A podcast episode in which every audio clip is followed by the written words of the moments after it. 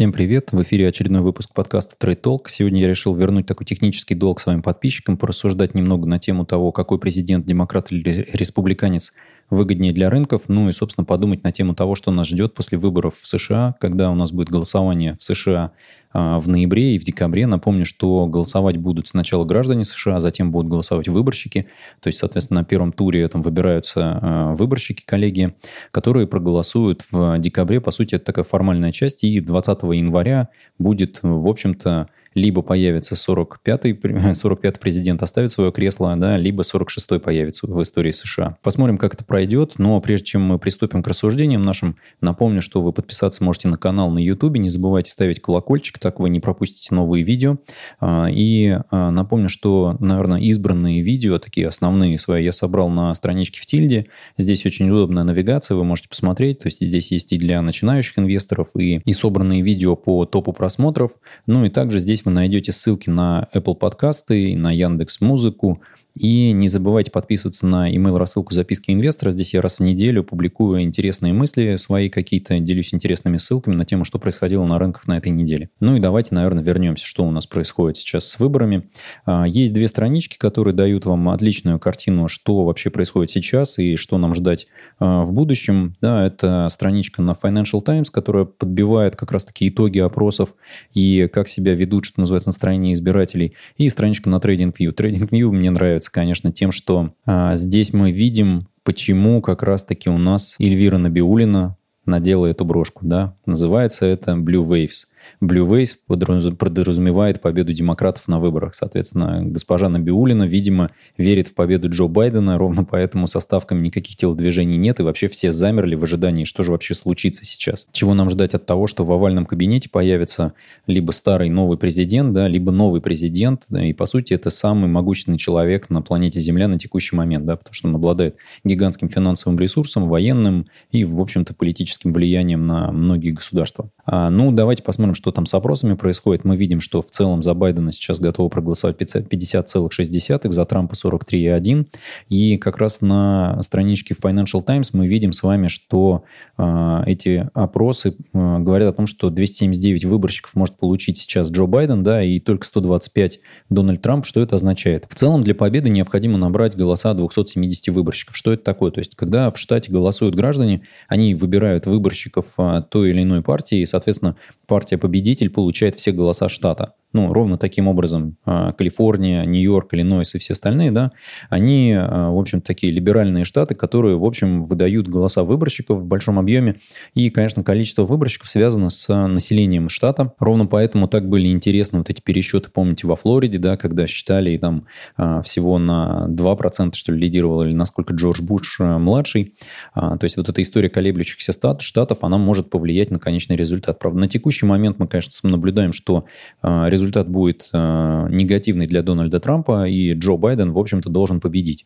Но есть один нюанс, потому что с э, выборщиками эта история может сыграть злую шутку. В первые э, выборы Дональда Трампа он ровно за счет выборщиков и победил. И есть еще один момент, наверное, о котором не стоит забывать, что либеральная пресса, а в целом в США сейчас вся практически пресса либеральная, да, и, в общем-то, льет воду на мельницу демократов, она настолько эту повестку сейчас утоптала того, что если ты поддерживаешь Трампа, то ты, значит, какой-то расист, фашист, и, в общем, не место тебе на планете Земля, что многие в целом просто стесняются говорить о том, что они поддерживают политику Дональда Трампа.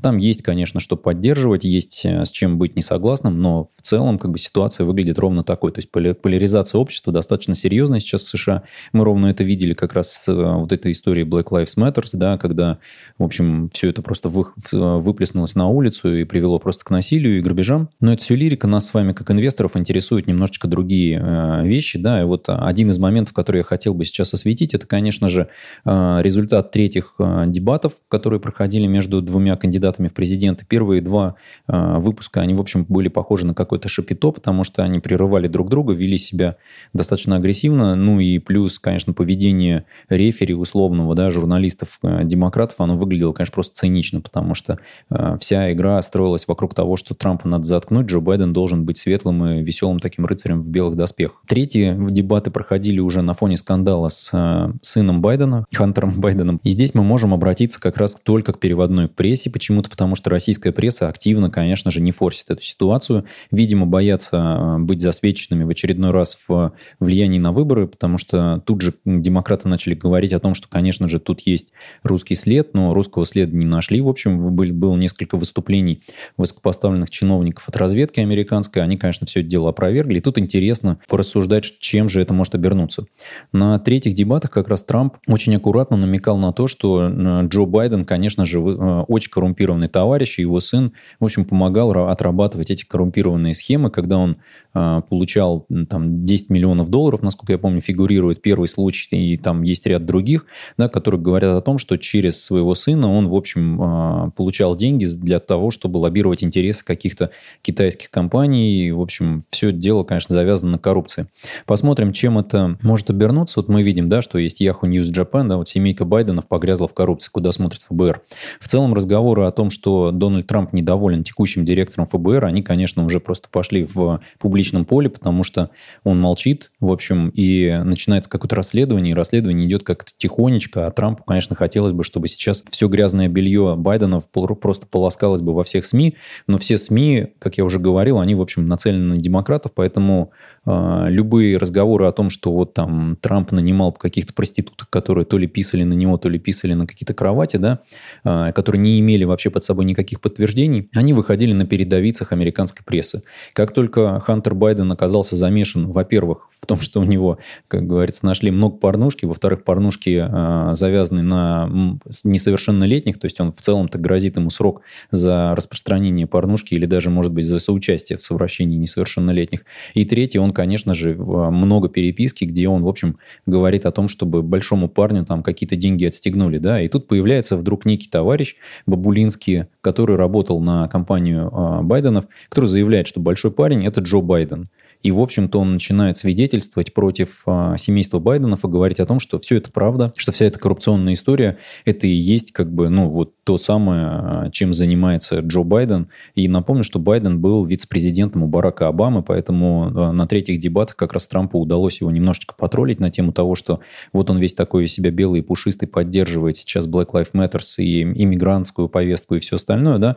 Ну, как раз с подачи Джо Байдена были придуманы клетки, в которых как раз вот нелегальных иммигрантов мигрантов а, начали, что называется, держать на передержке, или как там это все у них было организовано. Мне понравилась как раз эта вот фраза Дональда Трампа «Джо, кто придумал клетки?» Да, вот Джо, скажи, кто придумал клетки? Это было э, достаточно весело. Понятно, что все это подается в том же виде, как, э, помните, в первую кампанию подавался лягушонок Пеппи и Майло Янополус, да, вот помните, может быть, такого товарища, э, британский подданный, который разъезжал по Америке на автобусе, расписанном The Most Dangerous Faggot Tour, да, то есть тур самого опасного если говорить и переводить это все дословно. Тогда он разъезжал по американским кампусам студенческим и агитировал за Трампа. И, в общем, в целом эта история работала, потому что приезжает к вам представитель ЛГБТ-меньшинства и вдруг начинает вещать всю эту альтрайт-повестку, которая на самом деле на тот момент еще не была мейнстримом и не, не фигурировала как альтрайт. Дальше ее, конечно, заклеймили, и, в общем, все это превратилось в поляризацию общества. Ну, в общем, это нам не сильно интересно. Давайте перейдем, наверное, к тому, что э, какова вероятность того, что, в общем, Трамп может выиграть. Я думаю, что в целом ситуация может обернуться как в 2016 году, и Трамп может получить кресло президентское вопреки опросам, вопреки тому, что вещает нам телевидение там, и местные американские медиа, ровно потому, что людям, в общем-то, э, надоело смотреть на политиканов из Вашингтона. И вот как раз на третьих дебатах Трампу удалось показать, что Джо Байден – это как раз такой типичный политикан из Вашингтона. Ни разу в жизни не поработавший ни в одной из компаний, зато фигурирующий в грязных делишках, в том, что у него сынишка там то ли порнушкой балуется, то ли педофилией, и, в общем, помогает ему брать взятки от китайцев. Опять, опять же, здесь фигурируют китайцы, и для Трампа это, конечно, э, в общем, просто туз в рукаве. Ну вот давайте перейдем, наверное, к мыслям о том, а что же может ждать э, рынки в случае победы того или иного кандидата. Ну, с Трампом, понятно, продолжится его политика текущая, то есть это война с Китаем, но есть один нюанс. Э, если в первый срок он должен был делать ровно то, что обещал избирателям, и, по сути, он сделал практически все, то на второй срок у него руки развязаны, потому что он может уже не избираться, да, то есть он, понятное дело, что третьего срока у него не будет, соответственно, придется ему э, заниматься теми вещами, которые интересны в целом ему. А это значит, что он будет заниматься тем, что фокусируется на американском бизнесе, потому что он это не раз говорил, и он сам выходит из американского бизнеса, поэтому понимает, что с этим делать.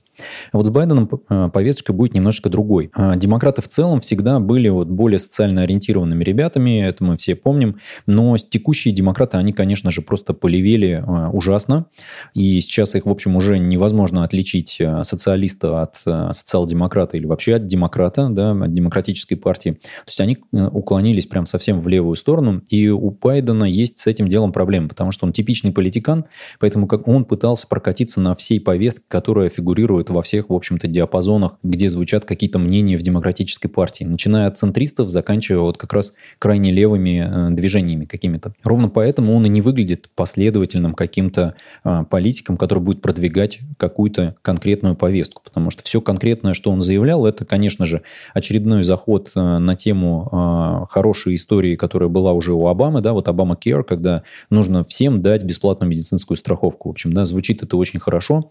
А, продать бесплатно, все мы знаем, да, чем это заканчивается. Вот бесплатная медицина, бесплатное образование было у нас в СССР и сейчас есть в России.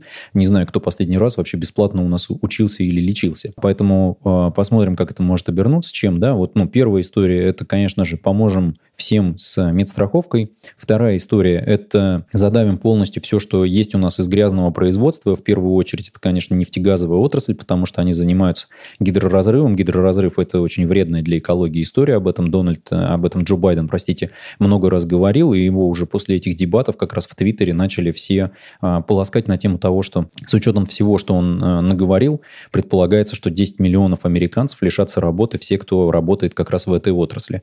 Штабу Джо Байдена Байдена пришлось, конечно, очень тяжело оправдываться в формате, что да нет, он не то имел в виду, все будет хорошо, в общем, мы вообще за все хорошее, чтобы дети не болели.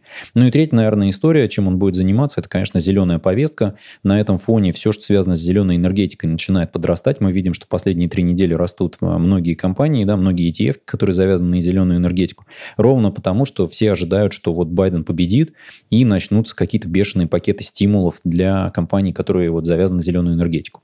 Посмотрим, что из этого может получиться, потому что я на самом деле думаю, что да и Трамп, в общем, в какой-то момент тоже на зеленых переключится, чтобы просто показать, что он не, не такой уж как бы там капиталист в формате «я готов ваши все цветы э, погубить, да, лишь бы мне тут доллары печатались, и все было бы хорошо». Есть один нюанс, который на самом деле э, будет давить на, на обоих этих кандидатов. И я хотел как раз это обсудить с вами сегодня.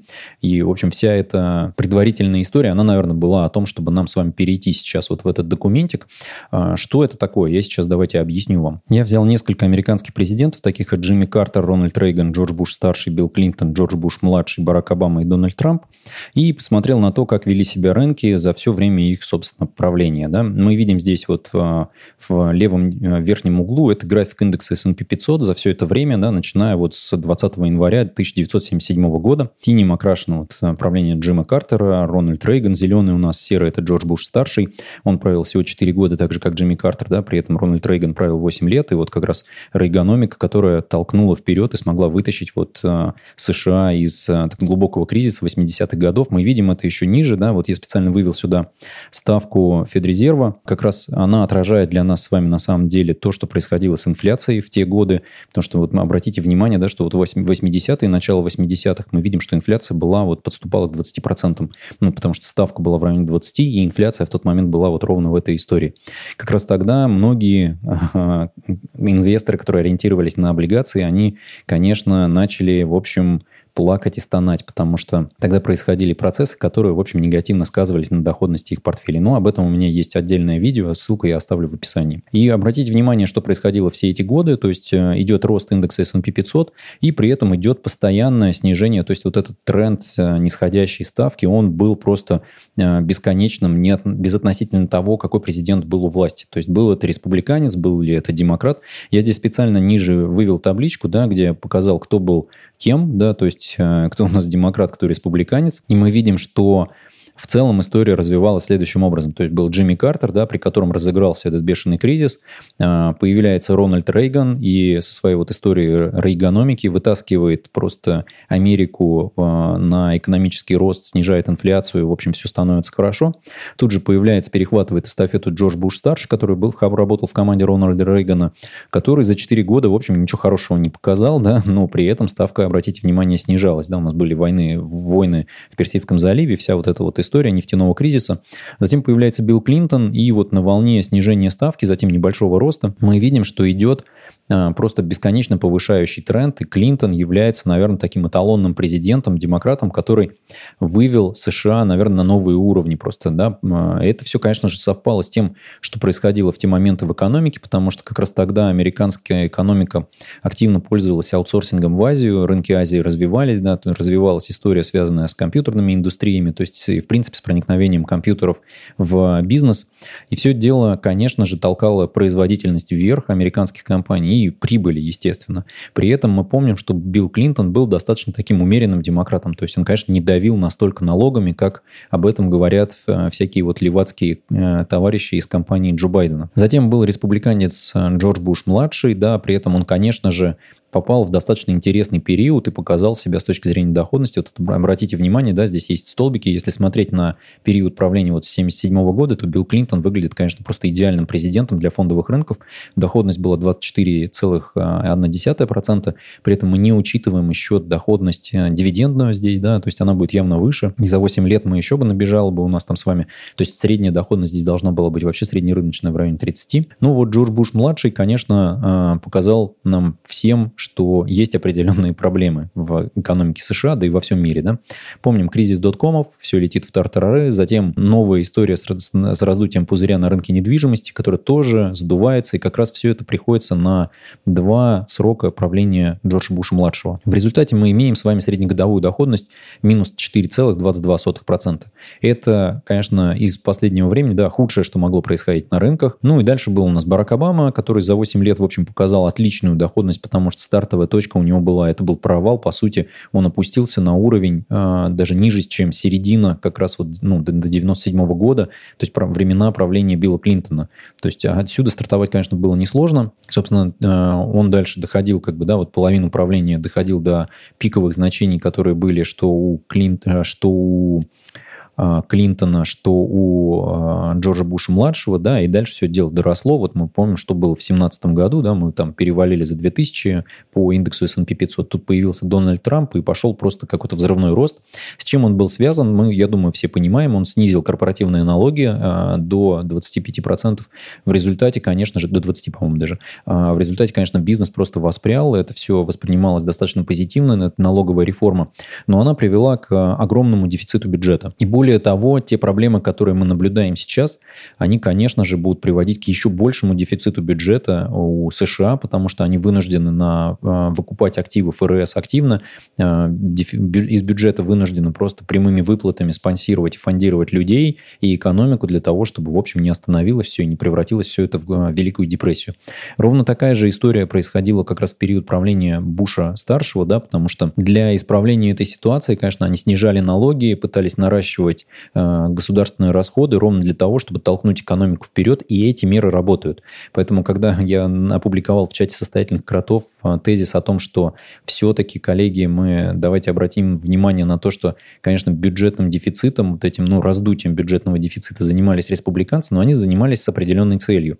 А как раз демократы занимаются тем, что они начинают усиливать налоговое бремя на компании и тем самым затыкая дыры в бюджете и, в общем, направляя эти деньги на какие-то социальные расходы. В целом, глядя на эту картину, картинку, я думаю, у каждого должен возникнуть а, в голове определенный паттерн, что а, появляется один какой-нибудь успешный а, республиканец, президент, следом после него может появиться еще один президент-республиканец, и дальше все равно появится демократ, потому что республиканцы всех достанут тем, что они думают только про корпоративную Америку. Да? Тут же появляется демократ, который на, на волне того, что я буду думать о обычных людях, да, он побеждает. Дальше идет волна как бы демократической какой-то повестки, дальше опять сменяется республиканцем, демократ, республиканец. В целом вот эта история с двухпартийностью, и со сменой каких-то движений страны в определенных направлениях, она, конечно, весьма позитивна. Но что я здесь хочу заметить, что в целом для рынка не важно, какой президент в, в какой момент занимал срок, потому что важно для рынка как раз-таки была та политика, которую проводил Федеральный резерв, да, потому что все мы помним, что в 70-е доллар был отвязан от золота, ровно поэтому была какая-то галопирующая инфляция, вся эта история с а, промышленностью развивалась, да, и тут пошла вдруг микроэлектроника вперед, и можно было наращивать как бы за счет этого производительность труда, и, в общем, это была еще определенная интеллектуальная собственность, которая продавалась всему миру, и, в общем, целый такой сектор экономики, который рос и развивался. Ну вот э, относительно президентов э, тезис мой, я думаю, все уже услышали, что неважно какой, да, для рынков это абсолютно не важно, важно как раз, что происходит с э, Federal Funds Rate, да, то есть что делает ФРС в данный момент, и что происходит с занятостью, потому что экономика США, она ориентирована, в общем-то, на сейчас на экономику сервиса. если мы вернемся с вами как раз к нашей вот этой истории, да, я здесь покажу вам unemployment rate, мы видим, что в целом, вот если смотреть с 70-х, количество безработных, оно вот скакало, вот видите, там с уровня 12, может быть, там 11%, да, с 10, и оно постоянно шло вниз какими-то вот прям резко понижающими темпами. Единственное, что у нас есть, да, это вот там кризис 2001 года, да, 2002, когда вот э, была безработица определенная, и 2008-2010 года, и после чего опять безработица снижалась очень резко. При этом это не имело значения, какой президент был э, у власти. Э, безработица просто снижалась, потому что в целом экономика росла. А так как экономика, она ориентирована на э, сервис, количество как бы а, задействованных а, рабочих рук, оно, в общем, увеличивало ВВП, увеличивало, в общем, доходы компании, увеличивало, в принципе, и, собственно, капитализацию фондовых рынков. Тот пик безработных, который мы видим на данный момент, это, конечно же, все связано с ковидом. Тут нельзя говорить о том, что вот, господин Трамп довел до 15%. Нет, все, конечно же, не так. Это все связано с тем, что произошел этот локдаун вынужденный, за что, конечно же, Байден и пеняет, естественно, Трамп в формате, что ты слишком поздно принял такие меры. А ты, дружок, вообще не об этом даже не думал, да? То есть, ну, конечно, никто об этом говорить не будет. Ну, в общем, это не наше дело. А, посмотрим, как проголосуют американцы. Тем более, как там посчитают. Это тоже как бы интересный вопрос, потому что там все, конечно же, на доверии. Но в целом выводы, которые, на мой взгляд, нужно делать из вот всего, что здесь происходит, что американская экономика развивалась достаточно высокими темпами, и, похоже, она будет продолжать еще развиваться. Мы видим, что, конечно, Китай начинает замещать э, Америку и становится второй, наверное, крупнейшей экономикой. В какой-то момент они станут первой, но это не значит, что Америку можно сбрасывать со счетов, потому что вся эта риторика на тему торговой войны с Китаем, это все, конечно, интересно и весело, но пока что мы с вами не видели, чтобы э, китайские компании э, разрабатывали такие же инновационные продукты, как в США. Конечно, они научились копировать, конечно, они научились работать по каким-то лицензиям типа ARM и всего остального. Конечно же, они э, могут как-то э, за счет государственных субсидий и всей этой вот истории фокусироваться на каких-то вещах и развивать какие-то сектора экономики. Но есть один нюанс. Никому не нужен тоже какой-то большой Китай. А, я имею в виду Европу и США. И Европа и США, конечно, будут недовольны, если Китай начнет доминировать и диктовать свои условия, потому что это ребята вообще с другой планеты. Поэтому, наверное, тренд, который задает э, Дональд Трамп насчет того, что американские компании будут убирать свое производство из Китая, это, конечно, очень важная история, потому что она связана с кражей интеллектуальной собственности. Обама об этом много говорил, но ничего не делал. Да? Трамп пришел и начал делать. Полезно ли это для э, мировой торговли? Я думаю, нет, но тут есть другой нюанс, потому что Китай входит в ВТО и при этом игнорирует все эти правила и, в общем, крутит их на одном месте. Поэтому говорить о том, что политика внешняя у кого-то, она может быть честной, да нет, конечно же. То есть, если вы имеете такую же силу, как США или Китай, вы позволяете себе многие истории. Да? Китай вот был как бы, ну, такой смешной сверхдержавой, условно, да, в кавычках, когда все смеялись на тему этого термина и последнее китайское предупреждение. Ну, вот сейчас Китай уже пришел к тому, что может диктовать условия в целых регионах. И это м, факт. Мы об этом с вами много раз говорили уже.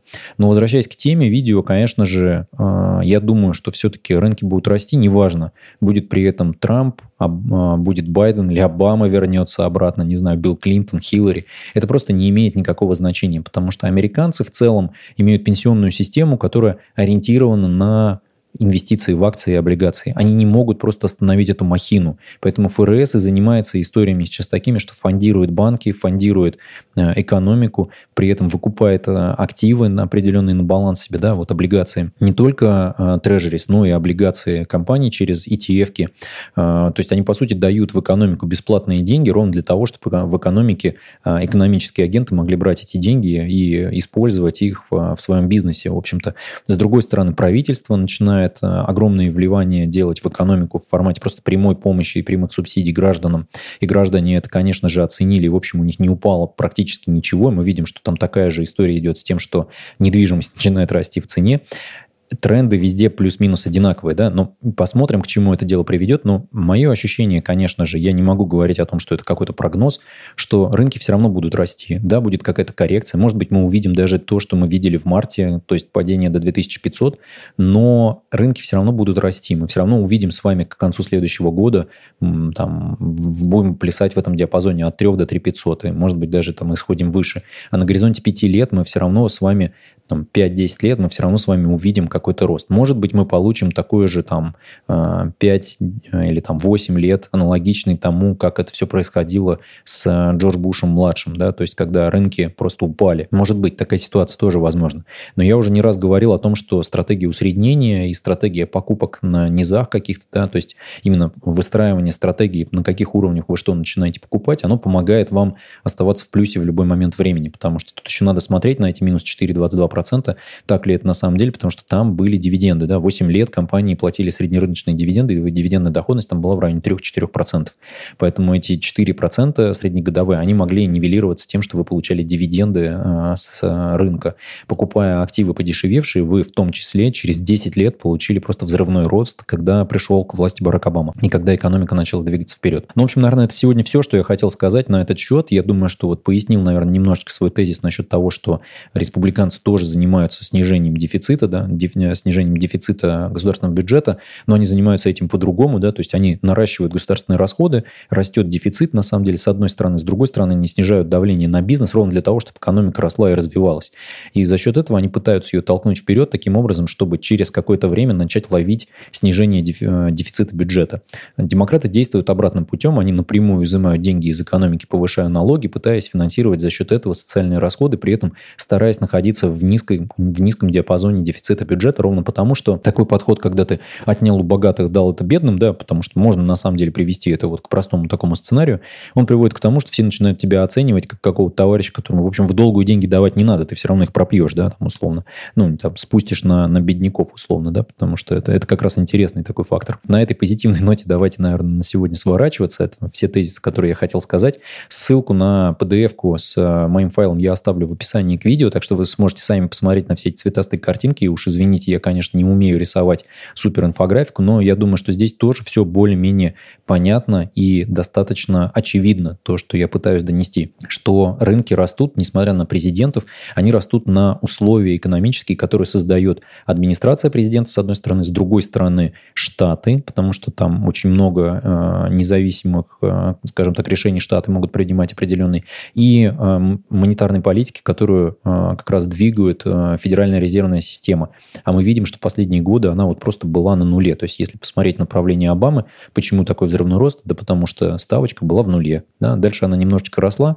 Вот мы видим падение 18-19 года, да, потому что были ожидания, что она будет расти и дальше. Это будет ухудшать условия. И, в общем, все у нас э, в экономике накроется.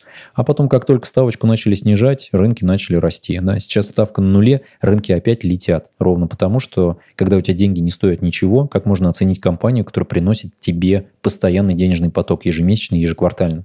Они стоят бесконечно много денег, потому что если твои деньги стоят ноль, то любая компания, которая имеет положительную доходность, она стоит всех денег мира. Да? Вот на этой позитивной ноте давайте, наверное, заканчивать сегодня. Напомню, что инвестиции в акции связаны с риском. Также напомню о том, что вы можете подписаться на а, YouTube-канале, ставьте лайки, задавайте вопросы в комментариях. Не забывайте, я отвечаю на комментарии. Также вы можете задавать вопросы в чате телеграм-канала. Ну и подписывайтесь, как вам удобно, а, через Apple Podcast, Яндекс Музыку. И постоянно оставайтесь на связи. Всем удачи с инвестициями, берегите себя и пока.